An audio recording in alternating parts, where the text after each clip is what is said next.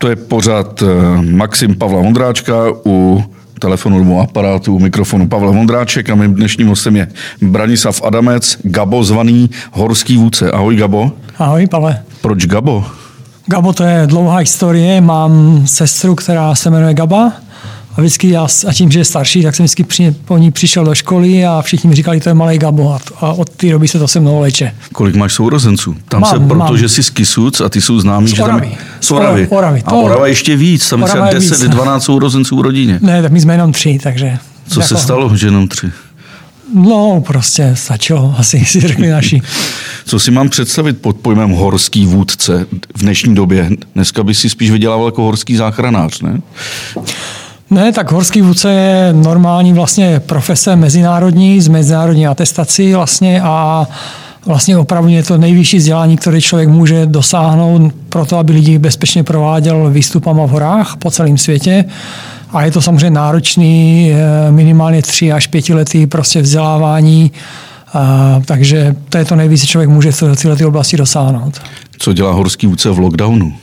V čase omezení, uzavření, nikam nemůžeš jezdit? Tak jako ku podivu tím, že vlastně zažíváme obrovský boom alpinismu a je právě spousta lidí, kteří se, který chtějí prostě se podívat do volného terénu, nechodí jenom po zjezdovkách a nikdy to neskoušeli, tak si i rádi i v tomto období se nechají, buď děláme kurzy jed- jednodenní, když se nedá přespávat nikde, anebo prostě vodíme lidi, kteří se chtějí projet prostě nebo projít si oblasti, kde se sami bojí a stále to nějak v omezený míře to stále funguje. K tomu se musím dostat. Jsi původně ze Slovenska, ze západu a na úplném východě je můj kamarád Juraj Lukáč, náčelník lesoochranářského združení Vlk. A ten říká, mám rád horská střediska, říkám jim feromonová centra. Tam si všichni lidi koncentrují, tam jsou v těch svých sjezdovkách, hotelích a neškodí pak v bočních údolích, nechodí na hřebe, nechodí nikam jinam. A teď se stalo něco neuvěřitelného. Feromo- Feromonová centra zanikla de facto a tisíce a desítky tisíc lidí jsou tam, kam nikdy nechodili. A co sebou přináší nějaké negativa, že jo? Jasně, na, to, na tohle to nebyl nikdo, nikdo připraven a samozřejmě tohle to spustilo nějaký proces, který bude nějakou dobu trvat a budou se muset všichni nějakým způsobem s touto situací vypořádat, jak ochranáři, který budou muset hledat a uvolnit více, více prostě prostorů, chránit opravdu jenom, jenom ty no-go zone, které jsou opravdu jako nejcennější a určitě v každé oblasti se dají najít staré původní cesty, po kterých se chodilo a speciálně pokud na nich půl metru sněhu, tak ty lidi tam nemůžou nic zničit a je potřeba tyhle ty cesty otevřít, zavíc možná i nějaké školení nějakých místních průvodců, které by si ty lidi brali a, a vodili je tady, tady tímhletím, tímhletím prostě uh, okolím a tak dále. Takže čeká nás uh, po tomhle boomu nás všechny ty strany, jak vůdce, tak prostě ty, ty ochranáře, tak národní parky a i lyžařský střediska nás čeká přemýšlení, co s tímhletím boomem A myslíš, eh, uděláme. Gabo, myslíš, že ta regulace bude třeba i formou třeba placených vstupů do hor, jako to mají třeba Poláci do národních parků nebo Italové? Já, já bych se tomu vůbec nebránil, protože jak v Americe nebo v Kanadě, ať jsem byl v jakýmkoliv parku, ať je to Banff nebo já nevím, všude se platí. I když jdeme líst prostě na Smith Rock nebo Red Rock, všude, kam jsme chodili, platíme nějaký vstup. Většinou si člověk koupí roční vstup za 40 dolarů, ale je to, je to nějaký prostředky, které se dají vybrat. A si myslím, že je to správný, že, že, že to tak má být. A na druhou stranu by mu- musí fungovat to druhý, že za tyhle ty peníze by se měly budovat odstavní parkoviště, které momentálně jsou poddimenzované, vybudovat cesty, eh, zvýšit jejich kapacity a prostě přizpůsobit, eh, když už za to platím, tak bych jsem k tomu chtěl mít nějaký zázemí. Eh, Ten, tomu termínu se říká invazivní turismus. Eh, Ski alpinisti jsou teď na titulních stránkách novin, kde všude byli, kam všude vlezli, co všechno zničili. Ehm, Lidi, jak jsou nedostatečně vybavení. Ty jako jeden z nejproslulejších českých ski alpinistů děláš to 40 let, jestli se nepletu. Ano, správně, Jak no. se na to díváš? Tak, Když třeba eh, nahoře v horách potkáš úplně nedostatečně je to, je to, vybavené. Je to samozřejmě, těm, těm lidem se to je problém celého vlastně našeho, našeho společenství, který vlastně venku existuje Alpenverein, kam každý, kdo má rád hory a jedno, jestli leze, skialpuje nebo jen tak chodí, se přihlasí Alpenvereinu, má tam celý systém vzdělávání a ty generace se tam vychová jedna po druhý. Tady vlastně došlo k obrovskému přerušení, ČSTV na to nedokázala navázat, tady existuje nějaký svaz turistiky nebo turistů, pak je svaz lesců a ještě něco mezi tím. A ty nebyli schopni se spojit, udělat jednu vzdělávací platformu, to by bylo ideální, měli by 60 tisíc nebo 70 tisíc členů a byli by nějakým hlasem ve společnosti, mohli by si šáhnout nějaký větší dotace a mohli by začít budovat nějakou vzdělávací strukturu. ČHS má vlastně nevím, kolik 10-12 tisíc lidí a spíš se stají o lezení tohle to tady strašně chybí a ty lidi se nemají ani kde vzdělávat. Chodí nějaký privátní kurzy a tak dále. Toho je strašně moc, ale strašně různých úrovních od těch dobrých až po, až po ty špatné a chybí tady nějaký jednotný systém, který by ty lidi vzdělával a učil. To znamená, teď nás čeká to, že budeme muset my všichni na tomhle tom zapracovat a dostat ty lidi do nějakých, do nějakých rámců. Já mám nějaký koncepty v hlavě, který by jsem příští rok chtěl, chtěl spustit, aby jsme těm lidem pomohli a skoncentrovali na jedno místo, kde by se dozvěděli všechno, co mají a, a jak mají dělat. Gabo, asi před třemi lety už mě nebavilo lyžovat. Připadalo mi strašně hloupé jezdit nahoru, dolů, lanov, na, lanovkou nahoru, dolů na, na, na lyžích, i když jsem to dělal celý život. A pak jsem dostal pozvání od tebe, aby jsme si jeli vyzkoušet skill pové lyže, myslím, že to bylo na Kaprunu. Ano. Uh, šlapal jsem nahoru a nikdy jsem v životě nevypustil duši tak jako při tomhle. Je to skutečně tak namáhavý sport, No já vím, že je namáhavý, ale pro tebe třeba. Není, není namáhavý, právě, že na, na ski je prostě, tam si každý může diktovat svoje tempo. Jo? Samozřejmě pokud člověk nic nedělá a začne chodit, tak v to chvilečku je to nevzvyklý pohyb, tak si na to zvykne. Mě ale všichni ale... utekli, že? Tak, tak to je, samozřejmě byl si prostě v družstvu, který bylo, který bylo trošku, trošku chrtí, takže to, na to se nemůžeš, ale ani u běžek se ty lidi nemůžou jít vedle sebe a povídat si, když tohoto skalpu to jde. Každý si to tempo může nadiktovat přesně a terén podle sklonu, jak mu to vyhovuje. A podle mě je to daleko, daleko lepší než běžky nebo cokoliv, protože při žádným jiným aktivitě se ty lidi nemůžou spolu jít, bavit se a přizpůsobit to tempo tomu, aby, jak, jak to potřebuje celá ta skupina. Když chci do volného terénu, nahoru, dolů, tak mám několik možností. Buď můžu jít na sněžnicích, nebo můžu používat ty backcountry běžky, pak jsou ty telemarkové lyže, že, XCD, a pak máme ty skalpinistické lyže a ještě je splitboard vlastně rozdělený. Proč, proč, proč bys doporučil ski Alpy oproti těm ostatním? Tak běžky eh, tam nic moc nevídu, i když tam budu mít ten, ten malý tulení pás, který jsem dává, aby prostě, že lidi to nedokážou namazat, tak nevídu prostě ty sklony, které vidí na skialpech. Na sněžnicích sice něco výjdu, ale, ale všechno musím taky sejít, když na lyžích si to zlížuju, protože kolikrát je větší paráda je dolů, než šlapat nahoru, podle toho, jak je člověk založený. A telemark to je vlastně jenom druhá forma, to, že mám volnou patu a lyžu jiným stylem, jinak to je jak skial, prostě mm-hmm. funguje to. A splitboard je samozřejmě taky dobrá věc, vždycky je problém kombinace, když je ve skupině uh, ski alpinistů jeden nebo dva splitboardisti, protože jak mě přijde nějaká rovinka, kde to, ty ski alpinisti odbruslí nebo odbychají hulkama, tak ten splitboardista tam je ztracen. Celá skupina něho čeká, když to je těžký travers, kde je tvrdý sníh, kde on ten splitboard vůbec není schopen země o šířke zakopnout, tak tam se taky trápí, takže pokud splitboard doporučuji kompletně splitboardová skupina a pak to je v pohodě. Člověk je na ně zvyklý, čeká na ně, ale je to tak. A pak je to taky trochu i kulturně jiná skupina, ty, ty snowboardisti. I hudebně, i alkoholem. jako. no, jasně, ale já si myslím, že čím dál tím speciálně v tom rámci skialpu, měl jsem několik, eh, několikrát skupin, kde byl nějaký splitboardista, menta, eh, jako, Mentál. jako, me, mentálně to nebylo, nebylo, bylo to úplně v pohodě, spíš co tam, co tam vadilo, jsou byly tady, tady ty fyzické limity toho splitboardu v tom terénu. Můj kamarád Tomáš Znamenáček, který se věnuje trochu tomu adrenalinovému sportu, tak vedeme tyhle ty diskuze, co je lepší, jestli skialpy nebo ty splitboardy. A já samozřejmě vím, že skialpy. Že? Ale polopatistická otázka pro lidi.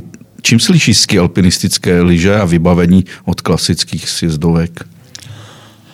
tak jednak eh, by měly být lehčí, protože eh, to všechno tahám na sobě. Musí mít vázání, který je schopné mi prostě eh, mít, uvolnit tu patu, když soupám nahoru, eventuálně s nějakou podložkou což nemají.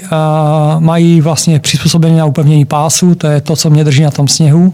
U toho se zastavíme, takzvané tulení pásy. Tulení pásy se používaly kdysi, protože ten tuleň, když, když se šoupe prostě tím ledem do té vody, tak má chlupit na jednu stranu, to znamená, na jednu stranu se šoupe, na druhou drží, když se vylízá z té vody, aby ho to podrželo a nespadlo zpátky. To se teda původně opravdu používali Původně tulení. ano, ještě já, co jsme první skialpy, tak jsem na nich občas použil eh, tulení pásy, které se tam uvazovali. Bylo to prostě těžký retro už v té době, ale samozřejmě dneska se to všechno vyrábí buď z uměliny. Dneska by ti řekli, že jsi vrah tu dneska, samozřejmě dneska by, dneska by to bylo prostě nepřijatelný.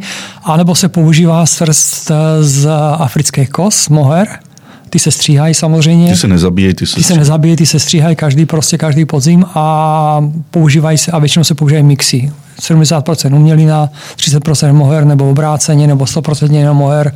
Závodní pásy ty mají nejlepší sklus, tady ty moherové pásy na závody se používají výhradně moherové pásy. A překoná to tu, ty vlastnosti toho tuleního té, té srsti? To úplně nevím, protože já jsem měl jedno, a to, to byl starý model, který už moc nedržel, byl hodně už prožitý, ale asi, asi nemá význam o tom se bavit, protože ty tuleně už zpátky, zpátky tomu účelům používat nebudeme. No. takže dobře, takže máme lyže, které musí ano, být lehčí, no. musí být i jiný tvar, ne? Mají možná. Moc tvarově se, se, se nelíší, jako to samozřejmě záleží, do, do velkého, do hodně hlubokého sněhu mám speciální lyže, které jsou širší, delší, mají prostě trošku jinou konstrukci, aby dobře v tom, na tom prašenu plavali, ale to není až tak ten velký. Největší rozdíl je samozřejmě to vázání a pak ty boty, které mi umožní stoupat, mají kloup a když vystoupím nahoru na sjezdy, dokážu prostě zamčít až to skoro, skoro tak pevný jako lyža, lyžáky. A už ten vývoj postoupil tak daleko, že ty skalpinistické boty můžu použít třeba, když jdu nakoupit vedle, třeba od k autu, Protože v přeskáčích to nešlo, že to? Jasně, jako jdou, ale taky. Ani ski alpinismu není jeden. Je, je jich více druhů, už ten můžeme, tak jako cyklistika není jedna a můžu tam najít od silniční cyklistiky až po prostě nějaký downhillový sjezdy, tak to stejný už se dělá ve skialpu, mm-hmm. že mám super lehký a super ohybný věci, které jsou spíš na závody, na ten rychlostní skialpinismus, pak mám takový ten průměr, což úkolu bych eh, přirovnal nějakým trekovým a pak mám samozřejmě freeridové věci, kde ty boty jsou podstatně tužší a výš se blíží těm sjezdovým, než prostě, eh, než ty klasické. Takže záleží, v jaký ty v jaký ty disciplíně se pohybuju, taky si, takový si vybírám i, i, i vybavení. Jo. A většinou, pokud ty lidi ten skill berou vážně, tak málo kdo skončí jenom u jednoho vybavení a minimálně má dvoje. Jo. To prostě tak je, tak jako má, dobrý cyklista nemá jedno kolo, má jich víc. Gabo, ty jsi taky šéf zastoupení firm Saleva a Dynafit. A Dynafit to je špička mezi skalpy. Um, ta značka si našla tebe, nebo ty jsi našel tu značku? Já si myslím, že to bylo, že to šlo z obou stran. Já, když jsem vlastně končil v Icebreaku, nebo jsem se rozhodl, že, že jsem tam dosáhl všeho, co jsem chtěl a tu firmu jsem posunul tam, tak jsem si napsal wishlist a měl jsem tam tři značky napsané na tabuli a Dynafit byl na prvním místě, druhý byla Patagonie a třetí byla kanadská, kanadská Arterix. No a asi za dva měsíce potom, co jsem si tohoto vyvěsil na zeď, tak se ozvali lidi ze Salavy a Dynafitu, jestli by jsem se nechtěl s nima pobavit o možný angažma u nich. Takže z Tišnova u Brna dneska řídíš východní střední Evropu tady přes tyhle dvě značky. Původem z Jižního Tyrolska, ne? Obě dvě jsou. No, myslím, že ani jedna není původně, z Jižního Tyrolska tam zakotvili. Ale Saleva je dneska v Bolzánu. Saleva dneska je v Bolzánu, i Dynafil vlastně patří pod majitele, ale původně Saleva je německá značka, která vznikla v Míchově. Sedl and Ledlváren, to je vlastně ta, ta značka, Aha. takže vyráběla kdysi že sedlářství, sedlářství a, a, a prostě kožené výrobky. A tak dostali se, tak začali vyrábět, že tam byli lesci, kterým chybělo něco na trhu, tak začali vyrábět původní řemínky k mačkám, pak i mačky a takhle se takhle hmm. původní firmy udělala lezecká firma a Dynafit je původně firma, která vyráběla sjezdové lyžování a jenom okrajově v určitý fázi začala věnovat věnovat ski alpinistickým botám, a tím pádem se dostali pak i k tomu vázání a nakonec vlastně to jediné, co tu firmu zachránilo. Mm-hmm. No. Když bych si chtěl teda pořídit takový to lehce pokročilý ski alpinistický vybavení, to znamená boty, vázání, lyže, eh, na kolik mě to přijde? Budu se povídat někde kolem 30 tisíc. Kolem 30 tisíc. No. A no, tak je to trochu dražší než klasický, ne? Asi než klasický lyže. Určitě. Jako to je, samozřejmě to je obrovský a obrovská nevýhoda ski Alpů, jednak, že to je technicky složitější, že když jdu běhat, tak si koupím tenisky a běhám a nikoho k tomu nepotřebuju. To ski Alpů se to sám těžko budu učit, už jenom, aby jsem se naučil s vázáním a tak dále. A to pořízení toho vybavení je relativně drahý. Gabo, má cenu si pořizovat skelpinistické vybavení pro prostředí Českých hor? Já si myslím, že určitě ano. Že a i v Českých horách. Pokud nebydlím zrovna v Jizerkách, kde samozřejmě to asi nemá velký význam, tak už i na Šumavě, v Krušných horách, na Klinovci všude se dá jezdit. Nakonec do Alp to nemáme tak daleko a ty terény jsou všude krásný. Slovensko má krásný skalpový terény. Z Prahy jsem za pět hodin na Gezoize a v jiných horách. Ani nemusím jezdit do Tyrolska a prostě najdu si ty svoje terény. Dává mi to obrovskou svobodu oproti já musím říct, že ty jsi dlouhý léta byl eh, vlastně marketingovým ředitelem Hudy Sport. A to je firma, která vlastně proslula, když si člověk chce něco koupit, tak jde do Hudáče nebo do Rockpointu. A pak je tady samozřejmě pár ještě skvělých firm, jako třeba Ferino a, a, a vy jako Saleva. Ale uh, kdykoliv jsem někde po světě, někde v horách a jde někdo proti mně, tak mám velkou šanci, že bude mluvit česky nebo polsky. Máš ten, ten pocit taky, že Češi jsou jako Če, Češi jsou pozitivně postižený horami? Pozitivně postižený horama, outdoorový národ a myslím si, že po, když se podívám na různé statistiky, které jako v rámci biznisu sledujeme, tak nejvíc asi na hlavu utratí norové za outdoorové vybavení a sportovní a druhý národ jsou Češi. Utratí daleko víc, třeba než Němci a jiný podstatně bohatší národy. Já vždycky, když jsem prezentoval svoje výsledky, a tak jsem ukazoval, když spočítáte na HDP na člověka, tak my děláme z celé Evropy úplně nejvíc, protože to tak je. Jako Češi jsou v tomhle neskutečný, neskutečný národ, který, když se podívám na jaký amatérský jezdí na jakých kolech, tak to jako to člověku prostě ono stačí se hlava projít, nebere. Projít i po Praze, kde outdoorové oblečení je bráno teď mi řekl společenský úzus. Všichni nosíme, no ne všichni, někteří z nás nosí ty bundy a, a péřový, že tak to vypadá, to, že Praha jede, jede do Himalájí. No, tak je to, je to samozřejmě takový specifikum. Na druhou stranu je to podstatně příjemnější, když čím dál člověk je na východ, tak tím vidíš, že lidi investují do drahých aut, se bydlí v paneláku, ale mají drahý auto, nebo do drahého značkového oblečení, jako jsou Gucci a takovéhle věci. To jsou mi ty Češi podstatně sympatičtější, že, že investují do věcí, které využijí někde jinde a nepotřebuju prostě se ukazovat, ale ten, ten, ten svůj status nebo to příslušenství si dokazují v těle těch, v těle těch značkách. Jo. Eh, tvoje třetí nejoblíbenější značka, co si měl na vyšlistu, je Arcteryx. A tu zrovna já považuji už, že, že ta cena je až přehnaná, jo? že si člověk vlastně na to úplně nesáhne. To jsou věci, které stojí 10, 15, 20 tisíc jo? ve srovnání, já nevím, třeba s jinými značkami. Už mám pocit, že se platí za značku za módu. Jako. No, tak oni samozřejmě, jednak ty ceny se trošku, trošku znížily, trošku se museli snad konkurenci, pokud chtěli držet, držet nějaký krok. Je to, ale většinou tomu odpovídá kvalita, ale prostě je to značka, která je silná, má příběh, drží si svoji. Samozřejmě, a když bych měl vybrat jedinou značku, kterou opravdu obdivuju, tak je to Patagonie. A nejenom kvůli těm výrobkům, ale kvůli celé filozofii a kvůli všemu, co ta značka dělá, tak jako... Patagonie je původně odkud? Je to kalifornská značka, založil Jon, Jon Schunard a jestli jsi nečetl, tak doporučuji si přečíst jeho knížku, kterou napsal Let's My People Go Surfing. Velice poučná knížka o tom, jak zakládal a jak se dělá outdoorový biznis. Takže dolů. když si koupím něco od Patagonie, tak neudělám krok stranou. Bude to a hlavně podpoří, že oni opravdu věnují prostě velkou část svých zisků, dávají na udržitelnost planety, prostě budují projekty, dokonce jejich jejich HR politika je, je neskutečná, jak oni najímají lidi, jak to trvá. Taký krásný podcast, doporučuji si pustit podcast s paní HR ředitelkou pro Evropu. Úžasný. No, ty vedeš Salevu a to je mi sympatická mimo jiné tím, že váš majitel si koupil krásné vinařství v mém oblíbeném Rumunsku, což mě teda potěšilo. Jako. A celý to údolí, když jsem si to nastudoval, tak opravdu rozkvetlo. Jo. Ne, jako Heiner, jako náš majitel je opravdu jako velice charismatický a velice empatický člověk a vlastně, když jsem se rozhodoval, jestli do té firmy vstoupit nebo ne, tak on si mě na jeden den vzal k sobě. Teď jsme procházeli ten novou budovu, vysvětloval mi celou filozofii, proč ji postavil tak, proč tam je školka, a proč tam je kantýna, která dělá jenom z místních zdrojů pro všechny zaměstnance, proč tam je lezecká stěna. Tím mě vlastně přesvědčil, že to je člověk, s kterým bych chtěl vlastně spolupracovat a, a to byl jeden z hlavních důvodů, proč jsem tam Já myslím, řešen. že spousta Čechů tu hlavní centrálu Salevy v jeho tyrolském Bolzánu znají. Je po levé straně přece taková no. prosklená no. ve tvaru jako gigantického hranatého orla. Myslím, že to vypadá jako orel trochu. Ne, ne, ne, to, to má spíš to má evokovat. Samozřejmě z jedné strany to vypadá třeba takhle, ale hlavně to má evokovat, uh, jak jsou drajci, ne? Takový ty, ty mm-hmm. uh, tre, trečíme, ta, ta, ta, ta známá dominanta, tak to vlastně z jedné strany pohledu to vyloženě evokuje tady tu, tady tu dominantu těle těch trečím a vlastně to zakončení tou lezeckou stěnou celý. Když si pořídím ski alpinistické vybavení, vyrazím do hor, na co nesmím zapomenout? Co musím mít v baťohu, když pojedu volným terénem?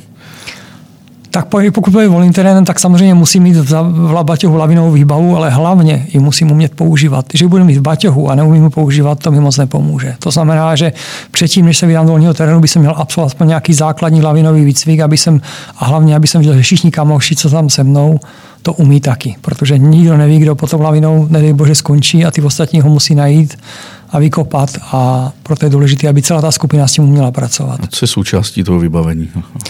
A je, to, je to samozřejmě pípák, to znamená lavinový vysílač a vyhledávač, který se přepíná, je tam sonda, je tam lopata. Kolik? Musím se v lékárničku, samozřejmě ho v náhradní oblečení, spousta, spousta věcí. Kolik asi z, z nových skalpinistů absolvovalo kurz?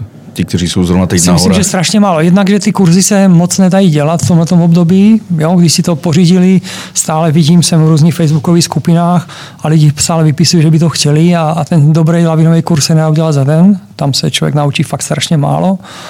A teď je to problém s ubytováním ze vším všudy, to znamená, že ten boom nás vlastně čeká příští rok, když se to všechno uklidní, tak se obávám, že celou zimu budeme dělat kurzy, kurzy, kurzy, aby jsme ty lidi trošku trošku něco naučili. V roce 1987 jsem se dočetl, že jsi byl na druhém místě v anketě o nejlepšího československého horolezce. Kdo byl první? První byl Jirka Švejda. My jsme vlastně to byla doba, kdy vlastně žádná z těch velkých federálních expedic se moc nepovedla. Myslím, že v té době byl Everest, kde nevylezli. Takže vlastně v těch horách, kde jsme my byli, jsme vylezli vlastně velký výstup a stále si myslím, že to byl velký výstup, kde jsme udělali první výstup severní stěnou šivlingu alpským stylem. Takže všichni tři jsme se dostali do top, do top 3 a Jirka to vyhrál, protože ještě předtím vylezl, myslím, pík komunisma, že byl předtím na Pamíru a vylezl tam další kopce, tak měl toho nejvíc, takže po právu se stal nejlepším horlescem. A Rakoncaj se neumístil? No v té době ne, protože myslím, že Joska byl v té době na Everestu, který nedopadl dobře. Že jo? Jako. A co říkáš uh, značce Sir Joseph? Který jako skvělá. Jako to, co dělají, dělají to dobře, vybrali si segment, prostě Joska byl prosnulý už tím, že na té expedice, kam on jezdil v rámci toho, toho francouzského týmu, tak on už tam tenkrát dodával spacáky, dělají krásné věci, je to super, že máme takovou firmu v Česku. Když jsme s ním dělali rozhovor někdy v roce 2002-2003, tak nám řekl, že snad první šestitisícovku vylezl v Botaskách že jsme někde v no. létě, že ne, zapomněl někde boty. A... Tak ale to, to, není, to není jako ne, já no. tím narážím právě na to, že když jsem někdy třeba v, v Tatrách, tak vidím české turisty v naprosto špičkovém oblečení v těžkých botách, které jsou často nevhodné pro tyhle ty hm, terény. Jako. Nemáš? To jim, to jim taky vysvětluju třeba, když jsem, já jsem tam často v létě a vodím grlách a různý kopce a lidi tam chodí v těžkých botách je to, je to zbytečný, dalo by se chodit v lehčích botách, byli by oni méně unavený, by měli větší cít, ale prostě je to, to byla vlastně nějaká doba před deseti lety, kdy se prodávaly hlavně ty těžké boty typu Hanvak nebo, nebo Mindle Island a tak dále. Všichni ty boty jsou správné, ale do, do jiných hor, do jiných terénů. Dneska se daleko víc používají ty lehčí boty, takový ty approachový, prostě, který si spevní tu botu, ale zase mám volný kotník a jsem v podstatě pohyblivější na těch skalách. A pak je taky otázka zvyku. Někdo umí v těch těžkých botách vylíst těžké věci a někdo se, já, já mám radši lehčí věci. No, Čím jsem starší, tím víc odlehčuju. Kolik je ti teď? 61 mi bude za týden. No, ale nevypadáš na to. To byste museli vidět, Gaba. Vypadá mnohem mladší. Gabo, ty jsi mi trochu nahrál na smeč, když jsi řekl Gerlach. Já uh, znám Tatry jak svoje boty, ale na Gerlachu jsem nikdy ne, nebyl, protože nám solo, jest, solo lescům a chodcům to zakazujete? Protože tam nesmíme jít bez horského vůdce. To není úplně pravda. Samozřejmě nebudu se vyjadřovat k tomu, jak to mají oni ve svých pravidlech a zákonech. To je prostě, to tak si to schválili tak, tak to je, ale není to pravda, že to bylo zakázané. Pokud jsi členem nějakého hledeckého dílu anebo združení, jako je JAMES nebo ČHS, tak tam může žít, může tam jít i sám, akurát tam nesmí žít tou choreckou cestou. Jo? Mm-hmm. To znamená, že měl bys tam vylízt nějakou těžší cestou, než je dva. To znamená, já nevím, buď, buď tatarkovou probou, nebo prostě nebo, nebo Martinkou, což je takový dlouhý hřeben, ale neměl bys tam jít normálkou. Jaká je ta hora? Nikdy jsem nebyl nahoře. Mm, je to pěkný, je to jediný, co, co problém Gelachu je to, že je orientačně náročný, že prostě tam přicházíš několik žeber přes uh, kotlový štít a tak dále. To znamená, že tam je potřeba se dobře orientovat a když bude mlha, tak uh, to není úplně snadný. Takže z tohle důvodu spousta lidí tam zabloudilo, pak se různě zachraňují nebo nebo mají problémy, takže on ten vůdce má, má tam svoje opodstatnění, ale pokud někdo zdatný a vybere si dobrý počasí a nějakou těžší cestu jednodušší, tak jako, nebo nejednodušší, ale myslím orientačně jednodušší, tak uh, může tam jít. Zeptám se na cenu. Kolik stojí, když si objednám horského vůdce, aby mě vzal na gerlach? Zhruba uh, ta cena je vlastně 300 euro, to je taxa a může být pár euro podle toho, jestli kolik vás je, ale 300 euro je, dejme tomu, organizačně a může vzít až tři lidi. Takže asi 100 euro na jedno. 100 to vychází, na jedno. No. A když bych šel třeba na Mont Blanc, tak na kolik mě Mont Blanc tě vyjde zhruba tak až na tisíc euro, jo, ze Finšury prostě. Tam musíš mít nějakou aklimatizaci, že tam se nechodí, nechodí z, nuly, to znamená předtím tam je nějaký aklimační výstup, a až pak se jde na ten Mont Blanc, takže to, to A ty chodíš taky na Mont Blanc?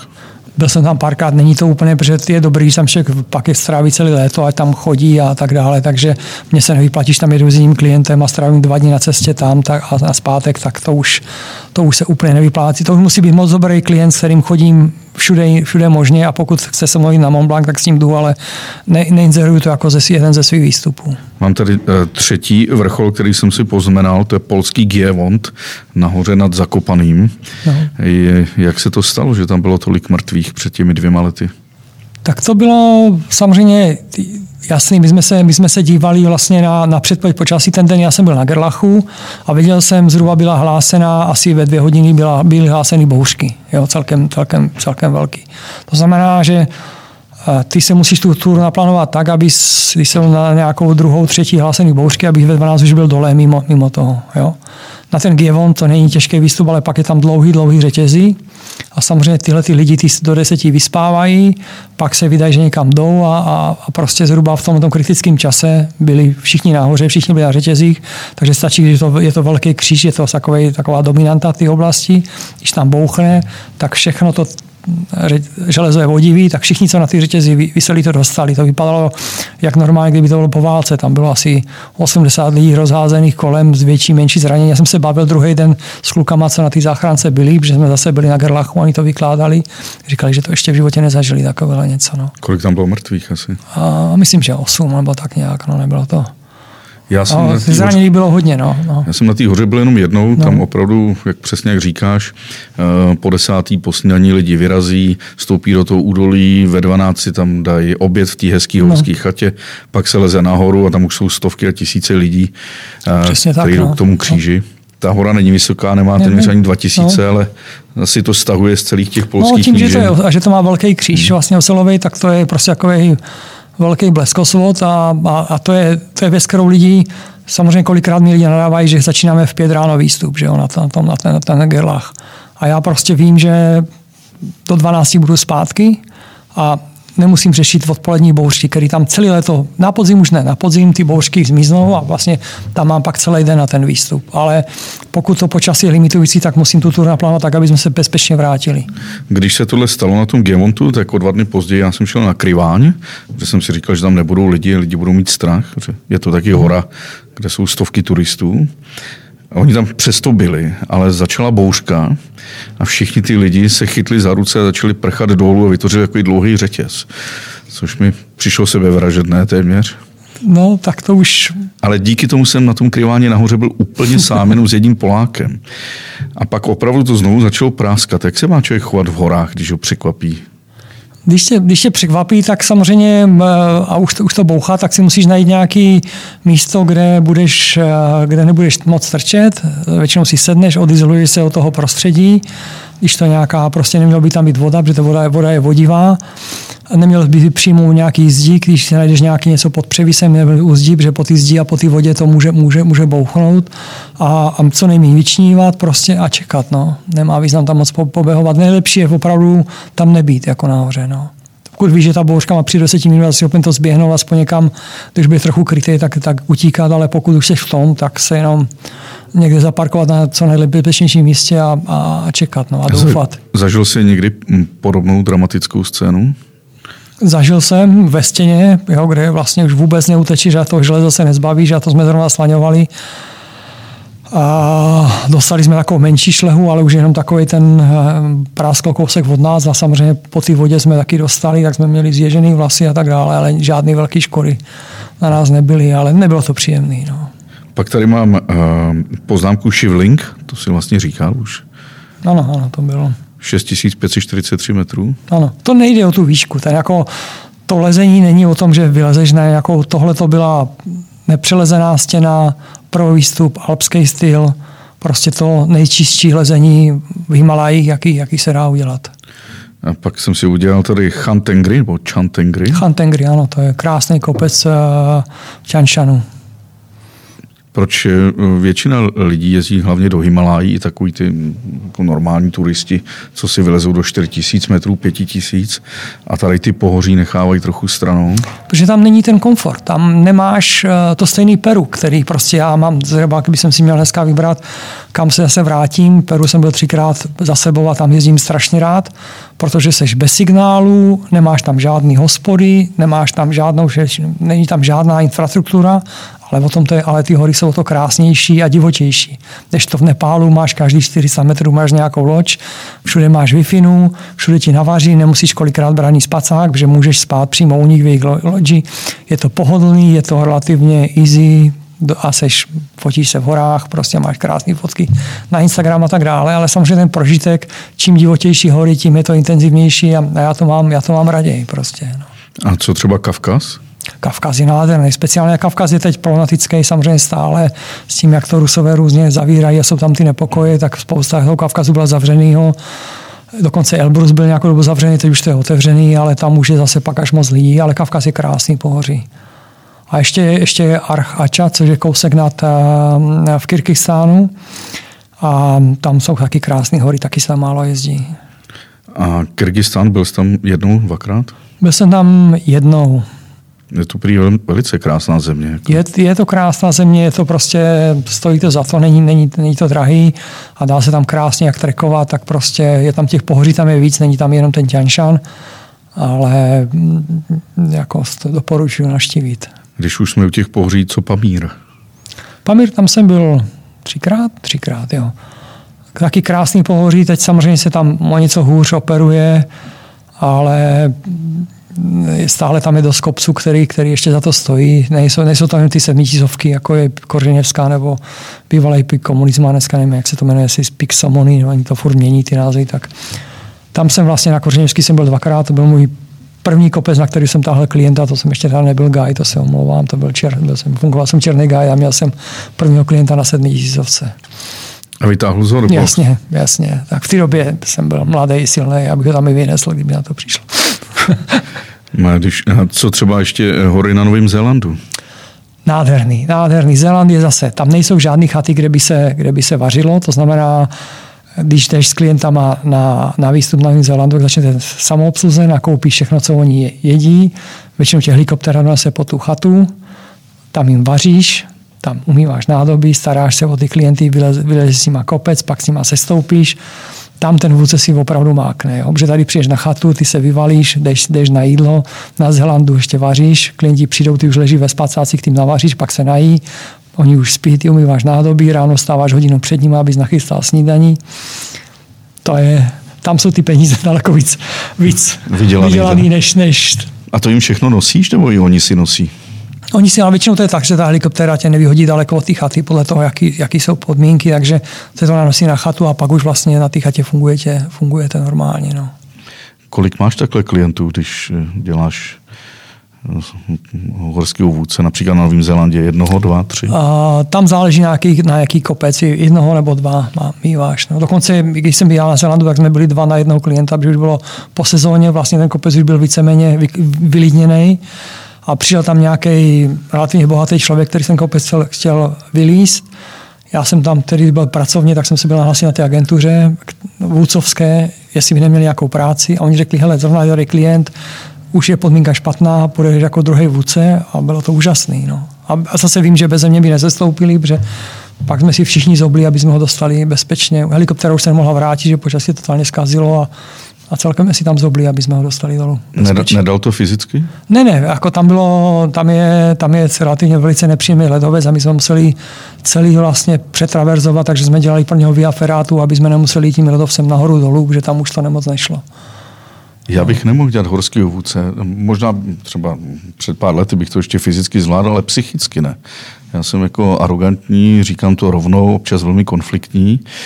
A ten horský vůdce, když má třeba dva, tři klienty, tak s nimi musí vycházet, ne? Musí být Jo, tak jako vychází samozřejmě dobře, ale pak jsou chvíle, kde musíš ty, ty klienty seřvat, prostě musíš je otočit a není to vždycky příjemné, ale musí se vždycky, pokud ta situace vážná, tak samozřejmě žádná demokracie, končí demokracie a pak už jenom nařizuješ a, a, a dáváš je do latě, že jo.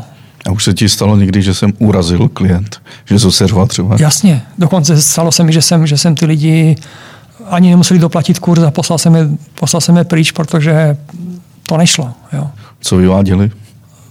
Ne, nechci prostě to, jednak byli arrogantní, jednak prostě se nechovali dobře k těm ostatním, protože uh, jo, když někdo mu prostě někoho skočí, když mu neřekne, a teď tam letí 200 metrů prostě svahem, jo, bez toho, že bych ho upozornil, tak jako výcvik je dobrý, ale tohle to už hraničilo s nějakou, nějakou prostě patogenní úchylkou, nebo jak bych to nazval, tak po tomhle accidentu jsem ho okamžitě prostě poslal dolů. Tak jsme u spojení hory, u slovního spojení hory a pokora, ne? Pokora je v horách, eh, hory jsou výborný v tom, že tě tu pokoru učí, protože když jsi mezi těma velkýma kopcama, tak jsi takhle malej a tam tě jedno, kolik máš titulů, kolik máš milionů na kontě, to, ty hory to vůbec nezajímá. Tam se musíš umět chovat tak, abys prostě tam jako přežila a, a eventuálně někam vylezla, ale to není podstatný. Ale nejdůležitější je ta cesta k těm horám. Co zvířata v horách potkáváš, když jsi byl třeba v Kanadě nebo v Maroku?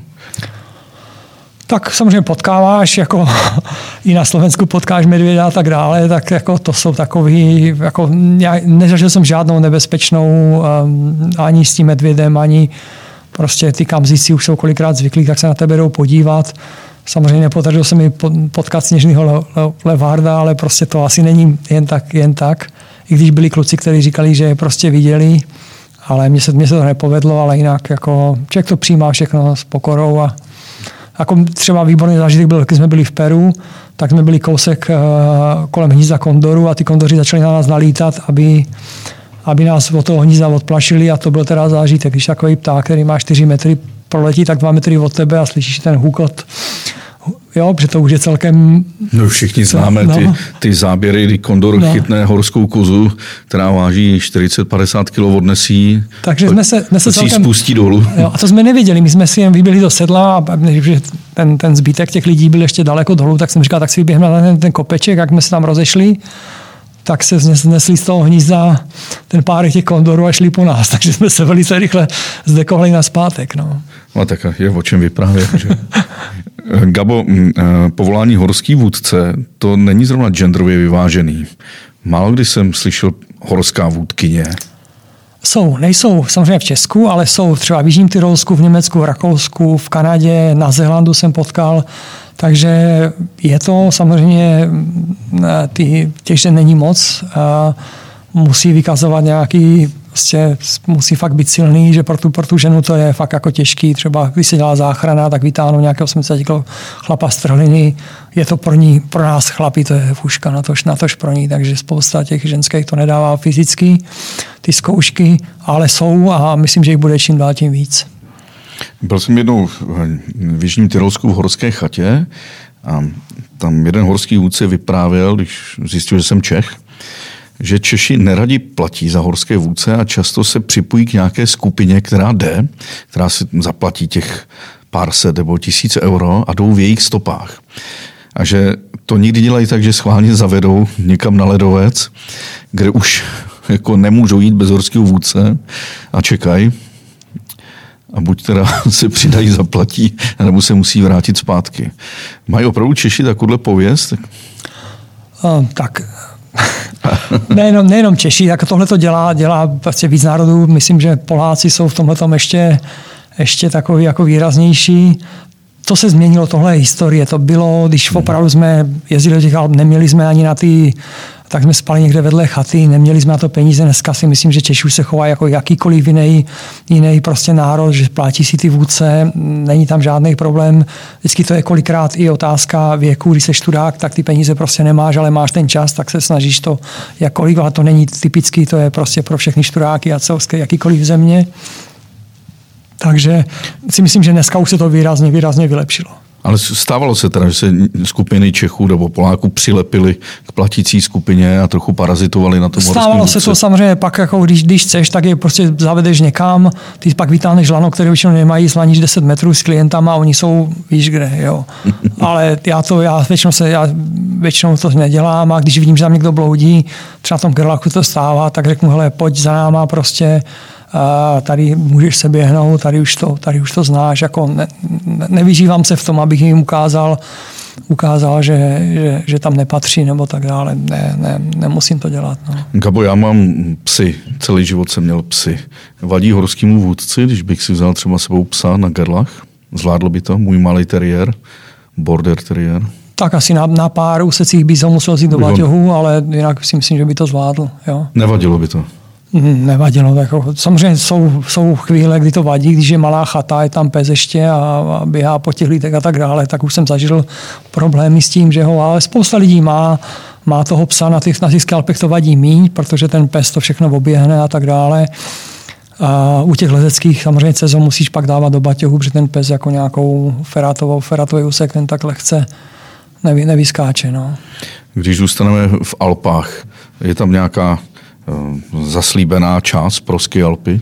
Jsme se zmínili o tom Jižním Tyrolsku. Nebo... Jižní Tyrolsko je, Jižní Tyrolsko je moje nejoblíbenější oblast na Skialpy, protože tam je dostatek slunce, je tam krásně a hlavně tam je nejlepší kuchyň na těch horských chatách je v Jižním Tyrolsku. Prostě to se s tou klasickou rakouskou nedá srovnat, jsou daleko tvořivější, ta kuchyň je fakt jako úžasná, je to taková, taková symbioza toho italského a, a tyrolského jídla, takže já to mám strašně rád. Jo. To je prostě, když si můžu vybrat vodit do Jižního Tyrolska, tak je to volba číslo jedna. Takže i pro lidi, kteří se skalpem začínají, tak tam najdou... Da, určitě se dají. Samozřejmě tam je dobrý, aby si vzali, vzali sebou toho vůdce, který to tam ukáže a vybere pro ně adekvátní tury, protože občas jsou některé tury jsou tam strmější, ale každý průměrný lídař většinu těch tur zvládne. A máš radši hory v létě nebo v zimě? Nebo na podzim či na jaře? Já mám radši v zimě, protože mě nebaví moc sestupy, takže v zimě mám, to má tu výhodu, že stáhnu pásy, zapnu, zapnu líže a boty a jedu. V létě to musím scházet. Ale, takže mám radši zimu, ale mm, samozřejmě to taky nějak přeskáču. By byl ideální padák, ale to tam ty klienty nemůžeš nechat. Že? Když už jsme u toho Jižního Tyrolska, tak eh, byl jsem několikrát na fenoménu, který se jmenuje transhumans. To je mm, už několik set let, možná i údajně i 2000 let stará tradice, kdy se ovce přehánějí eh, z těch spodních oblastí Jižního Tyrolska na letní pastviny mm. v dnešním Rakousku. Žene se to přes ty ledovce ve výšce 2000, 3200 metrů. Byl jsem samozřejmě super vypavený, holé a všechno. A a pak když vidíš ty chlapy, kteří ženou ty ovce, to, to stádo pěti tisíc ovcí, kteří mají na sobě vlněný kabát, vlněný kalhoty si schválně vezmou, přeženou to, jsou starý děci s neuvěřitelnou jako výdrží, takový šlachovitý, sukovitý.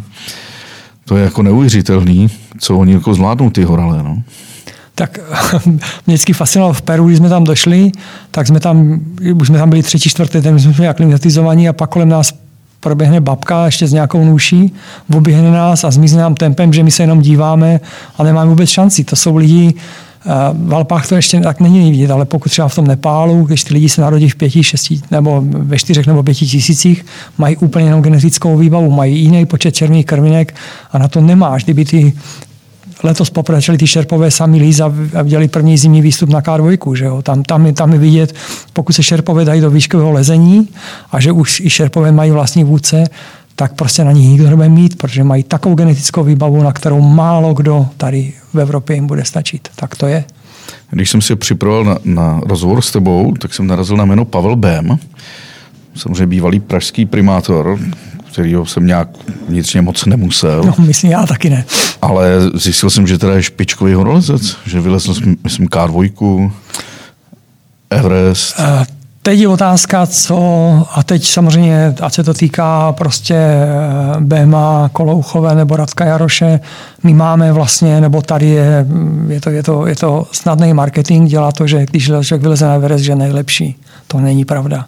Pokud je u nás někdo, historicky to byl Oskar Rakoncaj, prostě Pepi, Pepino Nežerka a tak dále. Byla tady silná generace opravých lesců, kteří dělali první stupy a posouvali to lezectví někam tyhle ty lidi, jako je BM nebo, nebo prostě i Radek Jaroš, byť eh, dokázal zkompletovat, nebo Klára, který se dneska pasují do nějaké role jako úspěšných horolezců, nikdy nic neposunuli. Ty jenom opakují, byť jsou 20. 30. v pořadí, tak jenom opakují to, což bylo uděláno a tohle z ní nepřišli nic nového. To ten Mára Holeček u nás je extra třída, světová extra třída, pokud někdo je v lezení v současné době, tak je to Mára Holeček a, a možná Radek Rok, který se k němu přibližuje, ale tady tihleti, to je prostě je to určitě to velký osobní úspěch a dřína a všechno peníze zehnat klobouk dolů, ale s posouváním nějakého špičkového lezení to nemá vůbec nic společného.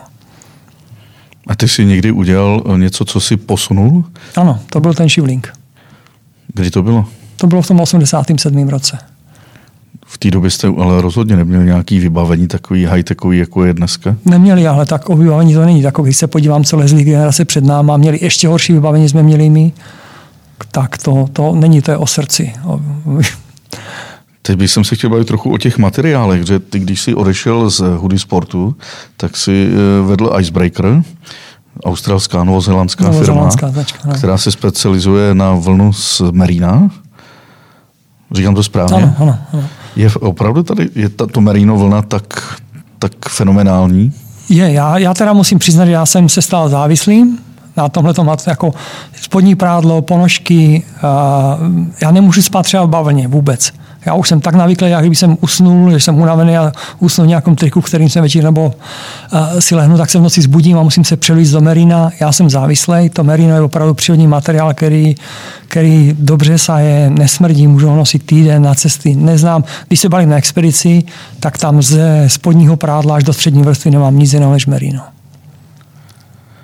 A jsou ještě nějaký jiný materiály, takhle přírodní, který se dneska peří. používají? Peří. Peří. To je prostě, není lepší izolant na světě, než je, než je peří jako pro je, lehkosti a izolačních vlastností toho, jaký, jak, jak, jak nabrat objem. Peří má jedinou výhodu, že, že když je mokrý, tak tolik nehřeje, takže tam musíš občas hledat nějaký kompromis, ale peří další takové typické. A určitě bychom našli těch materiálů daleko, daleko, daleko víc. Takže vlna, peří, kůže, kůže samozřejmě. No. Je to, jsou to vlastně stále živý materiály, když si o tu kůži staráš, tak pokud chceš mít nějaký cít v rukavicích, tak většinou všechny moje rukavice dobrý lezecky a vodící jsou, mají kůže, jsou, je to kůže, není to umělina. Je pravda, když si občas čtu knihy, třeba dějiny cestování a narazím na cestopisy některých obchodníků, poutníků, kteří překonávali Alpy, ale i v zimním období. To muselo být velice, velice drsný. A samozřejmě měli Našel jsem jeden cestopis, kde používá uh, se vždycky zabal do pytle s peřím, který táhl sebou jako na, na kšeft. No, no spacák. no, vlastně spacák. No. No. Uh, je, co je pravdy na tom, že ve spacáku v péřovi nebo v jakýmkoliv by člověk měl spát spíš nají, než oblečený, aby to fungovalo ta ta izolační vrstva? Já si myslím, že ne, že třeba já spím v Merínu a, a to mě, mě, to vyhovuje. Jako neměl by tam mít nějaký goráči, ale samozřejmě to, to platí jenom do určitý, když bys utáhne do nějakých 6-7 tisíc, tak se na, navalí do spacáku ve všem, co máš, kolikrát i v botech a ty boty si jenom povolíš, nebo si dáš bokem, ale máš jenom spacáku, jinak by ti zmrzli na kost a už by se do ní nedostal. Takže když máš tu možnost a není taková zima, tak si minimálně ty, ty goráčovky, takový ty membrány, které tam jsou, které právě zamezují prostě to, aby to procházelo tom vrstvám a ty si zhodíš a máš tam jenom, ale úplně nahý, to, to si myslím, že jednak by se nechtěl tam vyslíkat a jednak si myslím, že to není až tak nutný. Vyrábí se outdoorový deštník? Protože podle mě deštník je tam... Deštník je geniální. Deštník je speciálně, pokud jdeš na expedici a, a máš ten monzunový čas a, a deštím pralesem, tak nic jiného než deštník tě neochrání. Velký deštník, který si uvážeš na baťoch, který dělá dostatečnou ochranu na to, když prší a prostě k tomu většinou sandálí, že ti nateče, to ti vyteče a takhle absolvuješ pijavice odhodíš, co se na tebe a takhle vlastně absolvuješ celý ten, tu tropickou část toho, ty expedice. Ale i středoevropskou část, ne? V letě, když prší, tak se ten deštník hodí možná. Jasně, ale když lezeš, tak už nemáš deštník. No, jako když chodíš na kerlách, tak máš nějakou lehkou koráčovku, kterou si na sebe hodíš tam s deštníkem. Ale když máš ten, ten trekkingovou část, tak ten deštník je, je geniální přímo ten biznis s outdoorovým oblečením a s outdoorovým vybavením, bude se to ještě nějak víc rozvíjet, nebo už jsme někde na vrcholu? Já si myslím, že zdaleka nejsme na vrcholu, že prostě uh, spousta těch, spousta vlastně nových lidí začíná objevovat vlastně tu přírodu a ten pohyb. Skyalp je toho typickým příkladem a tak dále. Takže stále se to bude prostě nějakým způsobem navyšovat. Už to třeba neporoste tak exponenciálně, jako bylo to letos. To byl výjimečný rok ale stále to, to bude. Já doufám, že stále ty lidi v té přírodě budou nacházet tu správnou inspiraci. Lepší, než chodit nějakých shopping mallů a trávit tam celý víkend s rodinou, tak je lepší se někam vyrazit prostě do podhůří nebo do hor. Já tím se zpětně dostáváme tam, kde jsme začínali k té regulaci vlastně množství turistů v horách. Že? Takhle, já myslím, že letošní rok byl extrémní, že jakmile budou otevřeny zpátky hranice, tak spousta lidí nepojede do hora, pojede k moři, jak jsou zvyklí, spousta lidí pojede nějakam Maledivy a nevím, kam všude jezdí a ono se to zase naředí. Jo, tohle to letos byl extrém. Zavřený hranice, lidi museli zrušit dovolené, tak hledají aspoň nějaký únik z toho města, z toho, z tyhle ty, úplně nepříjemné situace, takže ty, ta příroda je automaticky jako natahuje, ale pokud bude normální situace, tak tohle se nebude až tak opakovat. Ale ta regulace bude, bude nutná, bude potřeba spoustu práce udělat, jak s těma národníma parkama, tak s těma prostě s těma pravidlama a, a vzdělá, vzdělávat ty lidi bude strašně důležitý. Gabo, máš něco, bez čeho by si do hor už eh, nevyrazil, když se dívám na tvoje hodinky? To je Garmin? To je samozřejmě Garmin, to jsou ty, ty, to je vlastně ten model, který měří saturaci, což je pro mě třeba v těch velkých obcích důležitý, to mi ukazuje vlastně jakou mám, kolik mám kyslíku v krvi, takže podle toho se rozhoduji, jestli na ten kopec vyrazím nebo nevyrazím v těch větších výškách a tak dále. Jak to měří? To je to přes co? To bere z, z těch kapilár, co máš pod tím. Jo. Je to, a celkem já mám ještě vlastně ten prstový, který jsem nosil předtím a je to celkem přesný. Jako je to od Takže ty dokážeš odhadnout, kolik budeš mít síly ještě díky tomu? Ne, tam je, tady je výhoda u těch hodinek, že, to má, že jí to měří tu saturaci a je, je, je tam 24-hodinový trend. Takže ty víš, když třeba ta tvoje saturace ještě není dostatečně vysoká, ale už jde nahoru, tak víš, že už, už se to zlepšuje. Když to, kdyby šla dolů, tak víš, že nahoru nepůjde, že potřebuješ minimálně to zastavit, aby, aby se ty saturace ti taky ukazuje, jak jsi na tu výšku, které jsi momentálně aklimatizovaný. Že? Když jsi dole a je nula, tak máš saturaci kolem stovky, že? což je taková zdravá.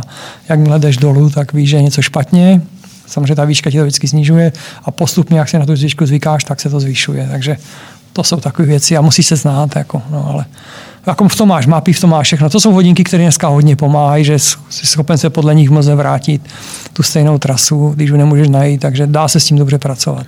Já jsem vždycky používal Sunto, to byla moje taková love mark. Jako. A Sunto je samozřejmě na spoustu, spoustu věcí lepší. Podle mě Garmin má lepší mapový, mapový podklady, aspoň tak, tak to, a Sunto nemá saturaci. To znamená, pro mě ta volba byla v tomhle jasná. Taky jsem měl Sunto předtím. Jakou používáš bundu? Nebo bys doporučil? Tak to se o mě ví, že pokud by se měl doporučovat jednu jedinou bundu, tak je to z, z materiálu Polartec Alpha a ta bunda se jmenuje Mezalama od Inafitu. To, tu používám v zimě, v létě na kole, prostě v létě na gerlách, v zimě na skialpy. To je něco, s čem, bez čeho mě neuvidíš. A co české firmy, které vyrábí outdoorové oblečení, třeba Tilak? Jsou, jsou kvalitní? Určitě, jako mají kvalitní materiály, eh, střihy a barvy, to už je každýho, ale určitě tady Warpins, velice dobrá firma, co dělá jak peří, tak prostě tyhle ty výrobky Sir Joseph a Darek je tady spoustu, spoustu kvalitních, dobrých firm a ty kluci si všichni si zaslouží můj obdiv, že dokázali tohleto přežít a že si udělali, našli to svoje místo na trhu. Gabo, Gabo, kam by si chtěl se podívat? A klidně i sám, i bez klientů. Ve světových horách. Tak ještě jsem nebyl v Patagonii, tak to je, to je taková jedna, samozřejmě Aljaška je, je, je druhá ale tady ta pandemie nám ukázala, že prostě člověk si musí každý situaci schopen najít i to, co má. Já jsem objevil přes tu pandemii, jsem objevil tolik skalek nádherných, kousek od svého baráku, prostě kam si dojdu na kole, můžu si to vylízat a tak dále. Člověk by měl, samozřejmě musíme mít všichni sny, na druhou stranu když se nám nenaplní, tak se z toho nemáme zbořit a musím si vždycky najít tu svoji Kanadu. Vždycky říkám, když jsem na těch Alpech a jsem na kanaděckém sněžníku a se jdeme do údolí, kde nikdo není, tam šlapeme a sjíždíme různý prostě průseky a tak dále. Je to velice podobné, jak ze speciálně letošní zimu, jak bylo v Kanadě. A říkám, každý si tu svoji Kanadu může najít kousek od baráku. Je to o tom, co hledáš. Proč si nikdy firmu nepřestěhoval do Prahy a seš eh, stále v Tišňově? Je to z toho důvodu fenomenálního pivovaru Klostr v místním klášteře? No, to pivo mám samozřejmě rád, není to z toho důvodu. Je, samozřejmě, že vždycky jsem byl zodpovědný minimálně za Československo nebo Maďarsko nebo jiné země, tak ten Tišno nebo Brno, to už je jedno, je podstatně, mám dvě hodiny do Bratislavy a dvě hodiny do Prahy, Jo, takže je, je to i geograficky to je to blížší. Praha už je moc eh, západně excentrický. No a hlavně tam bydlím, takže mě se už nechce do, dojíždět nikam za prací. Takhle sednu na kolo a za dvě minuty jsem v práci. Gabo, díky moc, hezký povídání. Taky děkuji za pozvání. Gabo, stalo se ti ještě uh, s klienty, že se nevrátili po vlastních nohách? Tak s klienty přímo ne, když se snažím, ty eventuálně vím, že to je špatný, tak, tak to otočím, nebo, nebo prostě řešíme nějak tu, tu záchranu, ale stalo se mi jednou na, na právě na Pamíru, kdy jsme vyšli do posledního tábora 6400 a odešla skupina Japonců. Já jsem se šel jenom podívat ze stanu a ten tam sedí, Japonec tam zůstal, už nebyl schopen zestoupit a jenom tam seděl a už nevydával ani zvuky. Tak jsem ještě zval jednoho kluka vlastně, uvázali jsme ho na lahno a prostě jsme ho táhli do toho tábora dolů a pak jsme ho tábor níž jsme ho předali vlastně tomu ty skupinky Japonců, který na něho vyloženě zapomněli a tím zachránili život, že do rána by to nepřežil. My jsme se pak v noci při čelovkách ještě vrátili nahoru a já jsem tam pokračoval se svýma klientama ještě na vršek toho kopce a všechno jsem to zvládl, ale bylo, bylo to hodně, hodně, hodně. Na, Kolik ti bylo let? To mi bylo 30. Teď bys to zvládl? Teď už ne, myslím, že ne, tohle už by bylo hodně. Kdyby se musel, tak asi člověk zvládne všechno. Tak možná dneska zvládneš cestu do Pece, když je uzavřený Trutnovský okres. dneska ještě ne až od půlnoci. tak díky. Díky. Ahoj, ahoj. ahoj.